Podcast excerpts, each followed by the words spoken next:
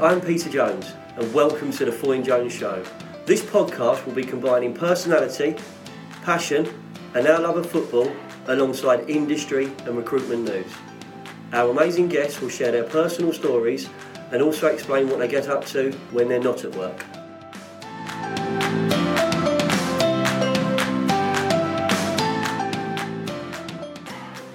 In the show, we're going to be joined by Ian Smith, who's going to be talking about a life in retail, the Hatton Garden job, being retired at just 55 years old, and his undying love for Middlesbrough Football Club. Welcome to the. Uh, I don't know. It's the it's the trial Foyne Jones podcast. It's the first one we're doing, and I'm joined today by Ian Smith. Now, Ian, we've known each other as LinkedIn connections for, for ages and ages. We share a lot of banter about football, but today we're going to be talking not about me, mainly about you. So how you doing? Yeah, I'm doing well, thank you, Peter. I'm uh, delighted to be joining you on this call this morning. Excellent. It's like the pilot. It's It like is. it's like pilot one. So we're gonna we're gonna have some fun, but we're gonna bring it to life. I think in a in a way which the Foyne Jones show or podcast show will be all about. And what I'm trying to do is I'm trying to bring people's personality, their passions inside of work and outside of work together with their love for a football team or their love for sport. Because you know, if you work for a business or you want to be employed by a business, the brand helps. But sometimes that person who inspires you and that person you work for what they're about that makes a difference. So we're going to learn all about you, Ian Smith. Oh, sounds interesting. Yeah. So so come on in. So so introduce yourself to the listeners, mate. Who are you? Yeah, my name's Ian Smith. I live in the beautiful city of York. I'm 55 years old, and uh, I suppose many people will say I'm one of the lucky ones because I'm actually retired. Um, not lucky because I was born in Middlesbrough, which we'll come on to shortly, but lucky because I am retired at 55. Let's talk about your life in retail. Where did it all begin? Yeah, well, it was funny. The very first conversation I had when I was about 12 or 13 was with my grandfather when I first started to talk about a career or a Yeah. job or what to do in my life. My grandfather worked for British Steel at Dorman Long in Middlesbrough, and it was a job for life then prior to, to obviously the, the, the steelworks shutting down and redundancy. And he said to me, and he always used to call me son, even though he was my grandfather, he said, pick a, a career not a job, but pick a career that's maybe always going to be around for forever, for years to come. So I said, Well, give me some examples, Grandad. He said, Well, you could become an undertaker. And I said, What? He said, Become an undertaker. He said, People are always going to die. They're always going to need undertakers. We're always going to have to bury or cremate people. I said, Come on, Grandad. I said, We don't do undertaking. What else could I do? He said, Well, shopping. People are always going to shop. He said, Whatever format, whether it be for food, whether it be for goods, you name it, it's going to be there forever. He said it might change, but it'll be there. And that got me thinking, round about the age of 12 or 13, that actually retail might not be a bad thing. Went through my schooling, got my O levels, went through uh, college, got my A levels. And one of the subjects I actually took was geology. And uh, I was quite interested in the sort of geology, geography type subjects. And then I got an opportunity through the careers at college to apply for a job as a diamond sorter and valuer at De Beers. exciting. I'm interested in this here. Uh, I knew, you know, I always thought diamond smuggling, you know, would be great on the CV, but diamond sorter and value at Hatton Garden in London because I had my geology A level and I thought, there we go. Cutting it short, went to London on three occasions, had two interviews on different Wednesdays, went down on the train, got the last train back from London and, uh, you know, spent some time there. I was ultimately offered the position and uh, I even went down. I had my medical with the company, which was done at uh, Stamford Bridge down at Chelsea's football ground because Hatton Garden, Chelsea. I'm not a, uh that knowledgeable of London, but it was all close So enough. Uh, it's, a, it's about a two and a half mile stroll, mate. Um, you know, Right. drive it, it could take you two hours, but if you go if you go under the ground, it won't take you too long. Interesting stuff. Uh, when was that? What year was that? That was 1982. So in 1982, I was seven years old, mate. When you had Yeah. your medical, you were about a 10 minute walk from my front door. That's incredible, but There it you go. shows you how small the world can be. That we're talking now, and you would that's your neck of the woods, and and, I could have ended up, and and ultimately it it all become life changing. I went down. I found an apartment, found a house. It was going to cost me twenty five pounds a month for a room in a four bedroomed house. So I don't know how that equates to, to modern times, but at that time it was a lot of money Yeah. per month just for the room itself without anything else. Anyway, at the same time that I was doing that, I had an application as a trainee manager for Woolworths on the go. But Woolworths was being taken over in 1982, so they put all the recruitment on hold of the trainee managers. Now, Yeah. at the time, the reason I wanted to join Woolworths because it was the best trainee management scheme available. It was better than Marks and Spencers, better than the top names. But Woolworth was a top name back in 82, 83, as everybody I'm probably sure that listens or sees this will Mate, appreciate. Ian, just just to say, like like many people who went to my school and, and grew up in my estate, we all got caught with our hands in the pick and mix, mate. So Woolworths, where did that yeah. leave? So I basically had to toss a coin. Was it leave home from Middlesbrough, which, as you know, is pretty far north? We talk a different language up here in terms of the accent. Go down to London and try and get myself a career. The career at being a diamond sorter of and value would have been phenomenal. Would have involved South Africa, Canada, America, world travel, and I could, I, God knows what I might have been doing throughout my career. Everybody might call me crazy, but I went the Woolworths route. Yeah. Um, don't know why, gut instinct. I don't know, but I but I did it, and and I never looked back. And that was the start of my retail career. I started on January the tenth, nineteen eighty three, in the Woolworths on Stockton High Street as a trainee manager. Stockton on Tees is sort of a sister town to Middlesbrough, very close to each Yeah, other. That's how it all started. And uh, I actually became a store manager with with Woolworths. Um, I think it was at the age of 22. I was very young because I had a very good education through the training program. Was seen as a high flyer. I put myself out there as fairly mobile, and I was given the opportunity to do that. Um, then in 1987, uh, whilst I was uh, working actually up in Scotland uh, in a town called Johnstone, which is a suburb of Glasgow, I went into a B&Q store and uh, in Paisley, and I was doing a little bit of shopping up there. And I happened to speak to some of the staff, and the staff were really positive about B&Q. And B&Q was a sister company to Woolworths, and but B&Q was was getting bigger. They were opening big units, out of town units. Woolworths was obviously high street, and they, they were having a bit of a changeover, and they'd been taken over. Anyway, again, cutting a long story short, I decided to apply internally to B&Q. I got the the job. They offered me a position as a as a unit manager, and I started with B&Q in 1987. Kept my length of service, kept my pension rights and everything. So it was a great move for me. An expanding, growing company. DIY wasn't very knowledgeable of it, but if you're a retailer, whether it's tins of beans, tins of paint, clothes on a peg, retailing has a fundamental basics that we can all take from job to job. So DIY was the next thing for me. And we were running stores which had 30, 40,000 products in them in the B&Q stores. Uh, started in the red sheds, B&Q, various different towns. B&Q then in around about the 1991-92 era opened up a concept called B&Q Depot, which was sort of based on uh, sort of the American process principle of Home Depot, uh, big large sheds out of town. Uh, became manager, general manager, uh, acting regional manager, and basically moved around, did an awful lot of jobs. Then became warehouse because B&Q then opened the big orange warehouses, which is the next one again. So at, the, at that time when they opened warehouses, we had three concepts. We had red sheds, we had orange depots, and we had um, the B&Q warehouses. And I continued that all the way through. Loved my retailing. My predominant role within B&Q as a as a unit manager just wasn't running a, a unit. I actually had the privilege of opening and uh, revamping seven B&Q stores and warehouses. So it was quite a, a, a challenging role and a challenging job. So I changed towns and jobs quite regularly, sort of once on average every 15, 18 months to two years. But loved it. It was just in my blood. Retailing is about your people, whether it be your customers that come through the door.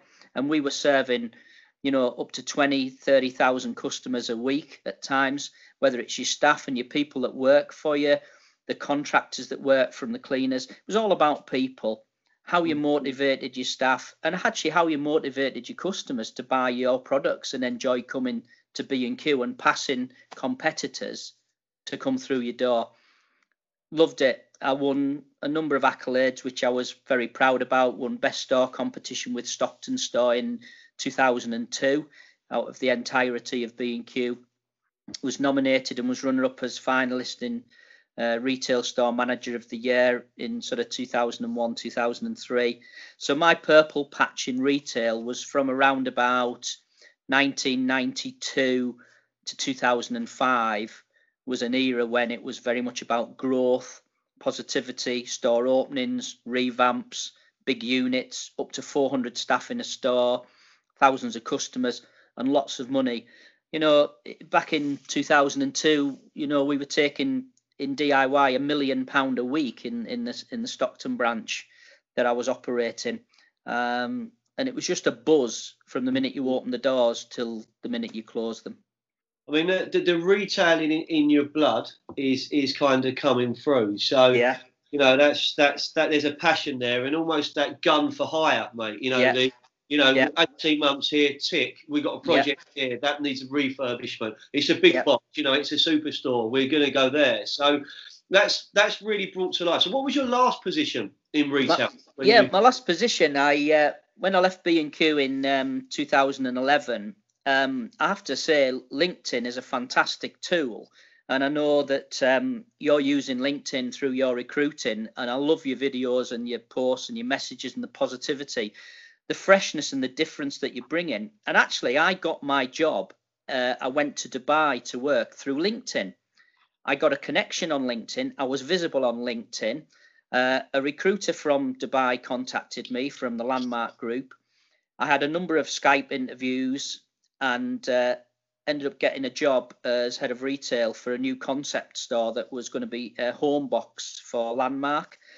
And I went over to uh, to Dubai in 2013 and worked with the buyers, the um, the CEO of Homebox, and we set up and planned the stores, did the blueprints, what stock it was going to range, and how it was going to target the market in Dubai, and uh, and helped them and, and assisted them to do that over the sort of a, a, a nine ten month period. I then changed jobs in Dubai, which again got just, before, just before Yeah. you finish your Dubai journey, as a as a fella from um, as a fella from the northeast and the freezing cold, get on out there. um, it was a bit of a shock to the system, as you can imagine. Back to, Um, back to 50, mate, eh? back to 50 and 50 degrees it Yeah. was but i loved it. it it was it was actually an incredible sort of feeling actually stepping out and being warm for a lot of people who think too warm as you can imagine but dubai's an amazing country it's air conditioned everywhere clearly if you're outside it's very hot but you actually do spend the vast majority if not 90% of your time indoors and it's absolutely from a climate point of view no no problem at all I do remember one evening though, I jumped in my car after finishing work about 7:30 at night, and the dashboard was showing 47 degrees at 7:30 at night. And uh, I took the photograph on my phone and WhatsApped it to all my friends back in the UK, saying just I love leaving it, work.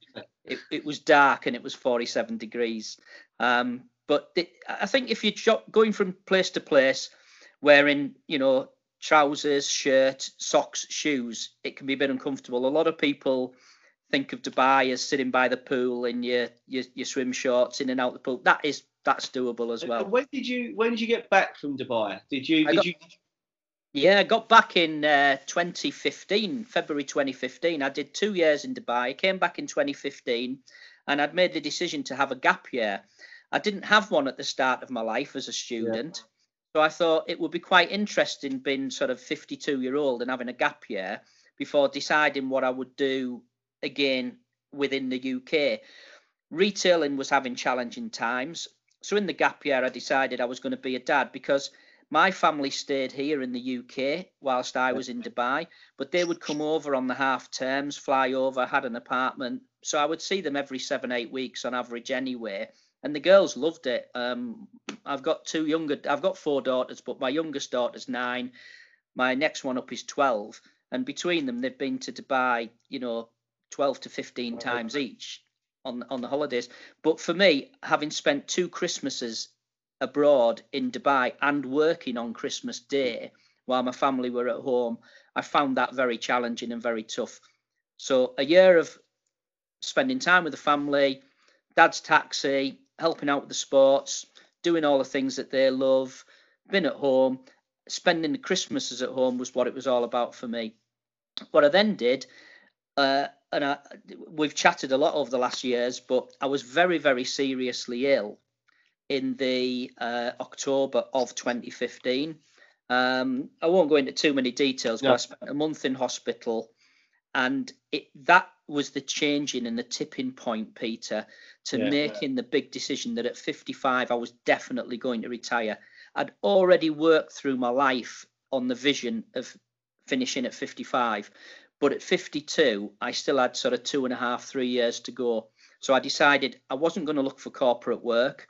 I was going to rehabilitate myself, get myself healthy again. And what I actually did, I went from being sort of working in Dubai, international head of retail, working for best European, you know, and one of the world's best companies in B&Q, to delivering leaflets door to door and walking 10,000 to 20,000 steps a day to, to become fit and healthy yeah. again. And I did that through um, through Betterware, which is now uh, finished as a company, and Local Link, which is a local magazine in the York area that goes house to house that is full of trades and people and helps people out if they've got a problem. And I did this for, for two years as a fill in to be in 55 earlier this year. I loved it. I was out in all weathers. I delivered in snow, rain, hail, hail, sleet, sunshine, t shirts, shorts, did the lot. And uh, it was the best part of my rehabilitation. And you know what? And I often say this to people not many people I know would allow themselves the opportunity to do that. It wasn't a task, it wasn't difficult. It was something that gave me an income per month, a small amount of income, but it got me fit and healthy as well. Yeah, and in between times, I played my golf as well. And that was when the decision is at 55, the health issue, luckily having the funding which we can come on to in place to be able to retire and how I achieve that and saying, yeah, this is it. I want to have a life where I spend it with my family. Well, that's, that's a powerful way to end that, that, that first part, man. And you know, just just in a way, what you've encapsulated is, you know, you, you, with the passion you speak about retail, it's easy to say, see, it's in your blood, but you know, you know, you you've taken us on a journey there which uh, which which potentially could have begun in Hatton Garden, but it began it began in Woolworths in Stockton. Yep. You've gone through the, the B and Q in the Kingfisher Empire. You've been headhunted in a way to to an international position in Dubai. Yeah. Sacrifices for the greater good. You know, you've you've come back to the UK. You've had health issues. You've rehabilitated yourself, and you've arrived or you've arrived at a point where at 55 you are retired.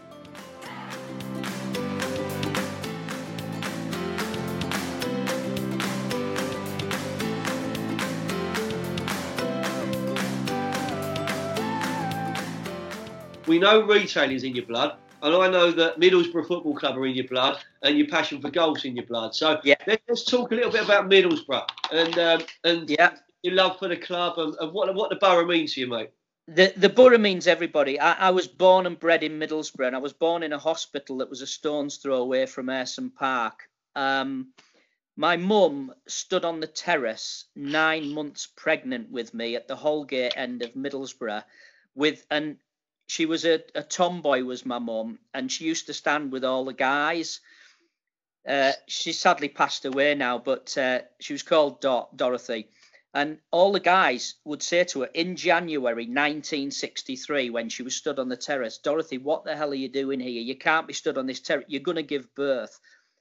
Watch the match and i was born on january the 30th 1963 about days after she stood on the terrace at the Holgate. I was nearly born on the terrace there, Peter. And for, for guys who are passionate about football, when your mum stood nine months carrying you, you've got to follow the tradition. She actually waited till I was four in 1967 to take me to my first football match. And yeah. it was the very last match of the season in 1967 when Middlesbrough got promoted um, by beating Oxford 4 1 in the last match of the season. And apparently, she told my, my granddad that if I behaved and if I enjoyed it, she'd get me a season ticket the next year. I didn't know this, but I was the ultimate. Did, you, did you behave and did you enjoy it? I behaved apparently impeccably. Yeah. I sat and munched on my sweets. I read the match programme and I cheered every time we scored four goals and jumped up and down. I got my season ticket the next season, and basically for the next 40 years, I was a season ticket holder at Ayresome Park and then the season ticket holder when we moved to the Riverside in 1995. So I have seen all of those names that you mentioned in the beginning and many, many more. My favourite moments are obviously the highlights, as you can imagine. When Jack Charlton took over the club in sort of 72, 73, and we got promoted to the then first division, uh, we were incredible. It was two point. It was I think it was the last season. It was two points for a win, and Middlesbrough won Division One, which is now the Championship, by 18 points, I believe, or 15 points. It was a huge gulf. Yeah, we were yeah. such a good team, and we had Graham Souness in midfield, who obviously went on to great things with with Liverpool. We had Bobby Murdoch, who had won the European Cup with Celtic in '67, was in Middlesbrough's midfield. He was for everybody past his sell by date, but he wasn't. And this is another learning about talking. Jack Charlton brought him in, mature, intelligent, fantastic footballer. He was a little overweight. His legs were gone, but all he did, he stood in the centre circle within that that diameter of the centre circle and put the ball on a 10 pence piece when, when I was asked what I wanted to be when I grew up, I wanted to be number eight in centre midfield for Fulham. Um, it didn't work out that way, but go on, ca- carry on. Big Borough moments. Then we obviously nearly uh, folded as a football club around about 1987. The, the gates were locked. The guys were training in parks, jumpers for goalposts. We played our first match at Hartlepool's ground, who kindly lent us the ground to play a match. And basically, Middlesbrough nearly didn't exist. And the current chairman, um, Steve Gibson, who was a very young man at the time, in his probably in his twenties, um, was part of a consortium that rescued Middlesbrough. So you can imagine the what we went through as fans, thinking that we weren't going to exist anymore. This was a club that had been going since the 1800s. So that was what might have been a low point was a high point and part of a discussion that actually, you know, through the the difficulties and the challenges, we came out of that. And sort of Bruce Rioch was the manager then, You'll probably know him as one of your rivals as an ex-Arsenal manager. Um, I, don't class Arsenal as a real rival of Fulham, mate, but uh, we played them. We've played them since we got to the Premier League. But uh, Joe, you mentioned Steve Gibson. I mean, interesting story. I met him once. Um, I was a guest of um, Simon Morgan when I was coaching at Fulham, and um, I was in the boardroom and Al Fayed, and it, it, was it was it was amazing thing. And yeah. uh, Steve Gibson, you know, he just you know, just literally bumped into him getting a coffee, and um, you know, I said, oh, you know, we shook hands. I mean, I doubt Steve remembers this. To be fair, you know, it was. Uh, I don't even remember it like I did, but but he was a gentleman. He said, you know, I said, oh, you joined down here. So I love coming to Craven Cottage. It's a real football club by the river. He said, it's just it's just a real, it's a proper football club to come to. And um, this was around Jose Mourinho's special one time at Chelsea when he was. Uh, both 2005, something like when he was the, you know, he was the man, and um, yeah.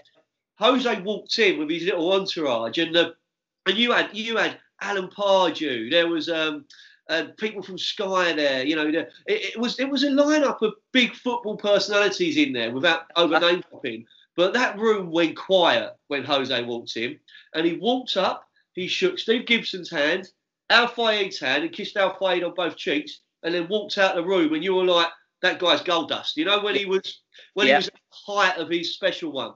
But yeah. was as he left, he sort of walked past me and a couple of people, and he actually went, "Good to talk to you. Enjoy the rest of the game." And for the life of me, I don't, I can't remember the result. I think Fulham might have nicked it. It was a midweek game, but he just come across, and every Borough fan I speak to says the guy really cares. You know, he's, oh, he's part of that club and part of that community, isn't he? Massively. We, we we're very lucky. I hope he never ever clearly sells the club. There's he's we've been offered many, many millions by many different nationalities across the world, but he's always held on to it. He's yeah. a Middlesbrough boy, Middlesbrough lad. He understands the club.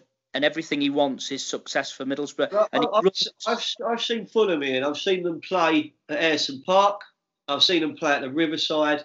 Yeah. Uh, I think that for me, when you travel that far north, you know, and you go to these communities, it's it's yeah. one town, one club, one city, two clubs, or you know, in some of the cities, it's one city, one club.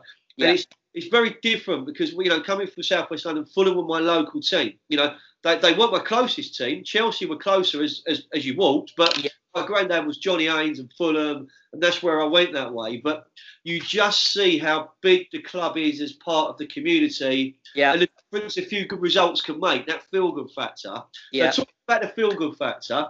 Give me your three best Middlesbrough supporting moments. Three best. Uh, 73 74 when Middlesbrough won the league under Jack Charlton because I was only sort of 10 year old then.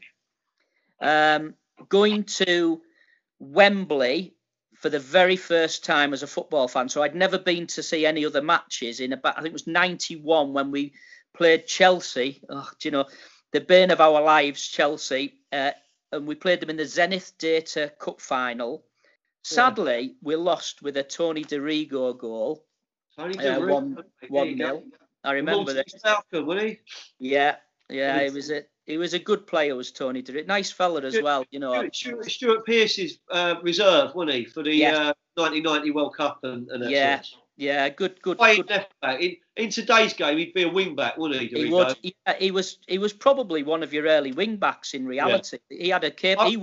He would fit into to the modern game. Now, when Chelsea got relegated, they play you played you boys in the um. It, oh. They played you boys and went down. They went down. You went up. But when yeah. probably one of your moments there. But when you go into when they come back up, they had Stevie Clarke on the right wing and Dorigo on the left, and uh, background Roberts and people. But they, you know, they, they were too good for the division yeah. well, division two as it was then, really.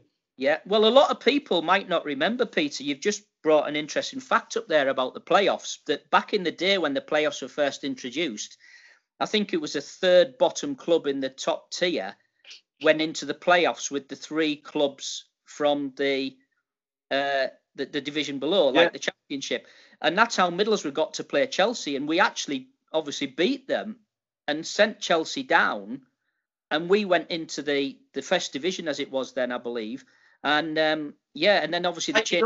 89, wasn't it? 89, 88, yeah, 89? Yeah, it was. It was. I was Ian, Ian, I've got to confess, mate. Even as a Fulham fan, I was about well, was I? So I don't know, 13, 14 years old, mate. I was at that game. Well, I, I could get a ticket. It was. I couldn't uh, get a ticket. I'd have been stood with you. Mate, that was. It was incredible match. Um, I remember Pallister and Mowbray were our centre backs. Rioch was the manager, and uh, it was just the most incredible result to beat them over the two legs because there were two two legs then in that day, and to actually go to actually be promoted and go up was just incredible. And obviously then they changed all the system. I went to the game with a load of kids, a load of mates from my flats and school, and you know, loads, we were Fulham boys, so we go and watch Fulham. Occasionally go and watch Chelsea. Went to that game, and uh, I wasn't sharing the heartbreak because I was a yeah. Fulham fan, but the you couldn't not get absorbed into that. But that was when Stamford Bridge had the greyhound track and the car yes. pitch, and it's in the yeah. dark days, mate. And you, we, we saw some examples of the dark old days of football after that game, didn't we? It was uh, yeah, it was. Um, quite notorious was the game for the, the, the poor, the bad side of um, of what used to happen back in the day. And you know, I'm really pleased that you know now obviously that's all changed. It's it's it's less problematic, let's say, than it used what's to be. The, what's the final moment then? We've got the promotion, we've got the Simod Cup or ZDS final. What's the what's the final one? I'm going to combine two because there was actually four, but I'm a bit sneaky like that for adding an extra. And winning the um the the the Carling Cup at uh, Cardiff uh, in 2004 was the most amazing event. That was the first trophy Middlesbrough ever won, and um, it was just the most incredible. Uh, you can imagine being a, a club like Middlesbrough to win uh, the, the cup was phenomenal. And I'm tying it in with number four, which was when we reached the UEFA Cup final in 2006 in Eindhoven yeah. under Steve McClaren, which once again, I know it's something that Fulham then emulated under Roy Hodgson, so we've got something in common there. Timekeeper. Yeah, and it was just like we we went to Eindhoven. Sadly, we met on the day a team called Seville or Sevilla, um, Sevilla. who people didn't realise just how good they were and how good they were going to be for the next 15 years. Uh, They, they Yeah. literally, we, we lost 4 1. I think it was a travesty, the, the, the score, because when we were 2 1 down, obviously, cup final, we were going for it and let two, two leaky goals in at the end. But Sevilla were marvellous. But the whole experience, the whole event of that, going to Eindhoven, joining the Sevilla supporters, you know, in the squares and everything, was just phenomenal. So that probably, of everything, was the most incredible experience I've had in my life, you know, with Middlesbrough. Fantastic. Got to say, mate, you know, I've been on that journey with Fulham. You know, I, I never thought I'd see Juventus and Fulham on the same scoreboard, and we Yeah. beat them. And and we went somehow we got to that magical final, that that that that amazing journey, and we bumped into an Atletico Madrid team that had. Uh, a young David De Gea, a young Sergio Aguero, a, Mm. a- a- an experienced Diego Forlan, Yeah. and we, with your with your old keeper, we were about ninety odd seconds away from a penalty shootout, and um, Yeah. there, there was something quite romantic about losing. You know, Yeah. and uh, I mean, you know, I sum up my football moments. The greatest moment for me with Fulham was getting out of the bottom league. You know, Yeah. with a, with a team of average players, and then I look at promotion to the Premiership, the, or the Keegan years, then the Tigana to the Premier League, and you know, there's so many different things. But I shared something that you did. I watched my team play at Wembley in the playoffs, and, um, Yeah. and we won, and no one's going to take that away.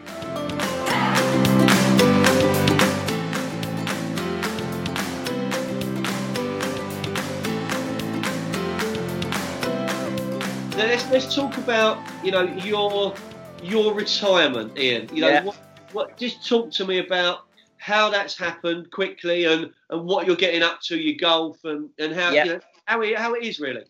Yeah.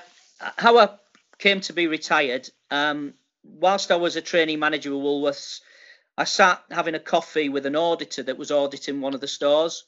And I just happened to say to him, I think I was 20 at the time, can you give me a couple of hints and tips that would would be useful for me in retail, in life, going forward? Because he was literally going to retire, I think, three weeks after the audit. He was 65 at the time. And he said, I'll, I'll give you just two tips. He said, when you get to 21, join the pension scheme. And when the company ever offers a share save, put what you can into the share save. And uh, and I said, is that your best advice? He says, yeah. He said because then you'll be able to retire and retire with a good financial situation. So basically, I listened to him. I joined the pension scheme in 20 at 21. It was a final salary pension scheme. It was a five percent uh, donation, pretty similar to what people are all aware of. I don't need to go into details. And I just kept it going through thick and thin. And when the share saves came up, the very first one I got a chance, I put ten pounds in because that was all I could afford per month. And each year, one came out, I put some more in till eventually I was paying the max in. But it took me about six or seven years before I was up to that. But effectively, Peter, it's just called salary sacrifice. Yeah. So I salary sacrifice from the age of 2021. and while you're salary sacrificing, you don't realize because it's taken away at source. I got my net money and I lived off my net money while my pension money, my share save money was working for me. So every time that the share saves matured, I was able to take some money out and live and use that. The pension was just growing and growing. And with compound interest, final salary pension schemes, it was just a platinum plated gold nest egg. And then in 2015, I when I was going, applause here. I want to give you a round of applause. Well done, mate. Thank you. And then at 2015, the government and the Chancellor did the Pension Reform Act, which was like a double bubble because it allowed you the opportunity to move your funds from your final salary pension scheme to uh, another option where you could invest your money and do so. So effectively, you they had to give you a settlement amount to come out of it, and obviously mine was considerably good, having spent so much time in it and I was able to do that, and that cemented my opportunity to retire at 55 with a pension and an income that actually is effectively matching what my working income was. So what I now do with my time is I'm dad, I'm granddad because I have a nine month old grandson. I have four daughters, so I now have a grandson who is going to be a Middlesbrough fan because my daughter, who is 27 now, who's, who's had little Ollie, uh, was with me at Cardiff when we won the uh, the, the Carling Cup. So she loves Boro, and uh, so he's going to be that. I'm also would love him to be a golfer, Peter, because I love my golf. I never got the chance to play golf through my career because been in retail, I was working every weekend or three weekends in four long hours, 12 hour days. So, and with having a family as well, it would have been irresponsible to have uh, taken up golf. Now I play golf and I've managed over the last sort of few years to come down to a 14 handicap which I know a lot of people who might listen or watch this and might think, oh, 14, well, that's not very good. Well, to me, it's blooming marvellous, and I'm really happy with it. You know what? That, that's that's suggesting you can hit the ball tee to green and you're playing, you, it's game management, stroke management, yeah. Because, yeah. you know, and yeah, I'm still on I, the up. As much as I would love to, I, you know, and it's always that time work life balance thing. But yeah. uh, you know, I, I, follow you on LinkedIn and we're connected. I, I, know you're out in all weathers. I see oh, you. Yeah. I see your societies, your communities where you're playing, and that, yeah. that handicap's going to come down. But you know what? It kind of don't matter because you're only as good as your next shot, and, it, and oh. golf oh. does that, doesn't it? You totally remember one good shot, don't you? It's the best leveler in life is playing golf because you can every, walk off one round. Every round of golf you play on, at one stage you hit one shot which is good as Justin Rose. Yes. You know, yeah. maybe only one out of the for me out of about the ninety I hit, but yeah. you, you now one, don't you? And it just gives you that. Oh, wow, I can do it. It's the best feeling in the world yeah. because, as you well know, and other people will, in a round of golf, you also have the five, six to 10 to 15, 20 shots that oh, yeah. are, are awful. But I love the game. And what I've been able to do is combine my passion for playing golf with doing a lot of voluntary work at my yeah. golf club, which is Pike Hills Golf Club in York. So I do some voluntary work there. I help with uh, arranging uh, dinners and events. We've got one on the 17th, Saturday the 17th evening, which I've organised. I organised the Rabbits Open Day in July, which is July 5th next year. So I do a lot of voluntary stuff there. And I also, if people are interested in sort of doing sponsorship, uh, sponsoring a tee or a hole or um, I've just been doing some work. We have a club diary, so I've been getting some uh, adverts for the club diary. So you're, you're bringing your business experience into yeah. activity, and you're adding value, mate. I mean, give look, it, giving back. The, the, the, being retired, you know, the, the having the maturity of mind in your early 20s or late teens to to do the salary sacrifice to take the share options has positioned you in an amazing place and an enviable place to, to many who will be listening yeah many people live paycheck to paycheck or yeah. salary to salary, and you you know you, you you hear the other side of that of that decision making. Yeah. Um, what what it also says to me is that you know you're you're a working class lad from a working class community. You've kept absolutely your team. You've worked your way up with and the other thing that stands out there's longevity of service in, in every yeah. on every company you've been with because taking those shares after share saves year after year longevity of service gives you that opportunity. Yes. Um, you, have shared your football and your, you know, you know, and let's be honest, like supporting my team, it's a roller coaster, but there are more lows. There are so many more lows than highs. So you don't you don't support our clubs for the glory. You support them because it's what you do. And my boys, like your daughters, they're dipped. They're full of no choice. We go together.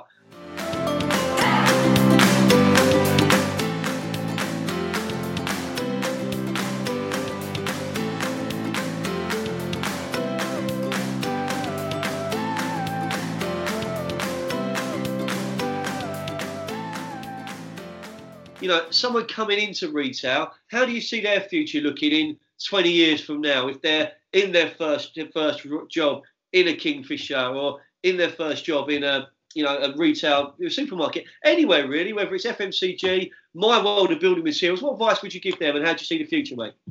Right.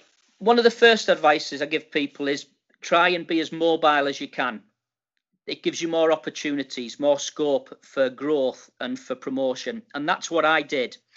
I was a Middlesbrough born and bred lad. I was an only child. You hang on to your mum's, uh, you know, apron strings. But at a young age, I said to my mum, look, you know, if I'm going to make it or do anything in life, I'm probably going to have to move on. And she said to me, that's fine. Your bed's always here. Give it a go. If it doesn't work out, you can always come back. I never went back because I kept on moving. And when Jobson came up in retail, they'd want somebody to go from store A to store B. I would say, yeah, I'm happy to take that promotion on. I'm happy to take it. But each time you moved, I got an increase in pay. So I was moving, I was wanted, I was required, I had a capability. I'd shown and proved through those moves that I was able to do what they wanted to do. So that that's a way of increasing your your own capabilities, your income, importantly, and gives you the opportunities when the jobs, the better jobs, eventually come up later in life. So it's almost having a vision, a five-year plan, even a ten-year plan, saying, "I know where I am now." So I started at the bottom. I, as a training manager, I was sweeping floors, doing the stuff, but I knew if I was flexible, the opportunity would come. So try and have a flexible mindset. You can always come back. I came back to the to the north. So a lot of the best retailers I, I know and I work with, you know, I, yep. I recruit. We we as a business, myself personally, we recruit with some amazing retailers. I talk to some amazing leaders, some amazing guys and girls in, in, with real responsibility, and so many of them have, have worked their way up from from yep. a level, and they they are transferable skills. But how do you then see, you know, the the the industry in terms of automation, the online platform. Yeah. Different, you know, it's a different high street that you walk down now, whether it's in your part of the world or mine. The high street's very different, isn't it? Yeah, it is. And my my fear or worry is where we are with the high street at the moment. I'm I adore bricks and mortar retailing. It's it's about the experience you get walking into a store. So my advice, if people are in sort of retail or leadership or management at the moment is to find a way of bringing your customers through those doors with innovation, with some excitement. I want to go into stores and I want to touch and feel products.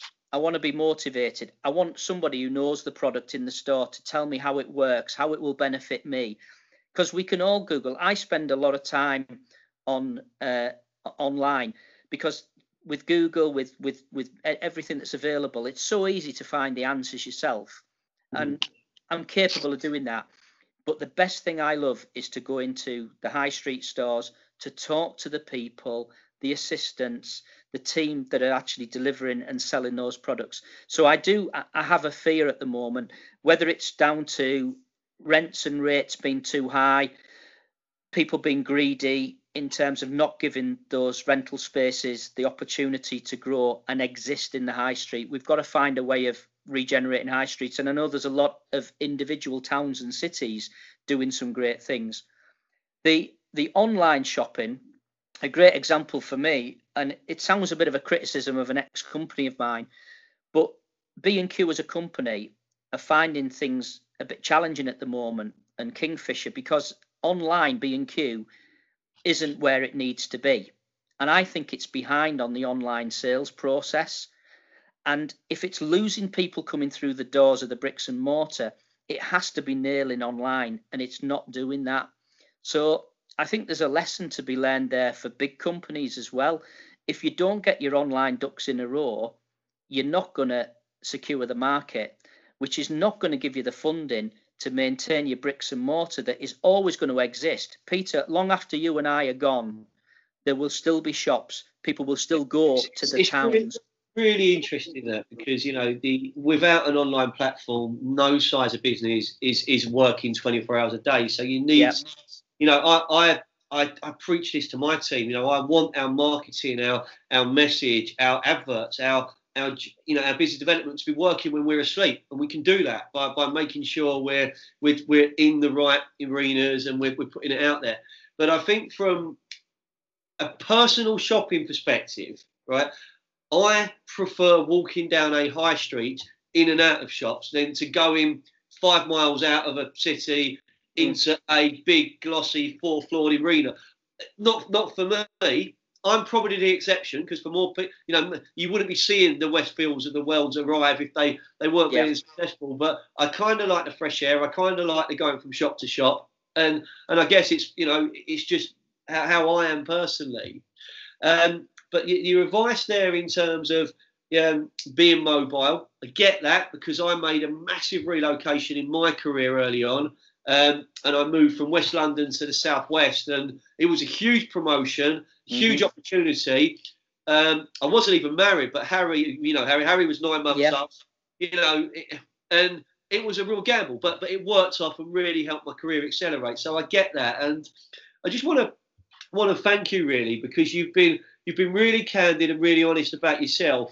From my point of view, Ian, as a as a pilot episode, I mean, you've set the bar really high. You've been a pleasure, mate. So absolutely fantastic. Thank you, sir. Thanks, Peter. Take care. Take care, mate.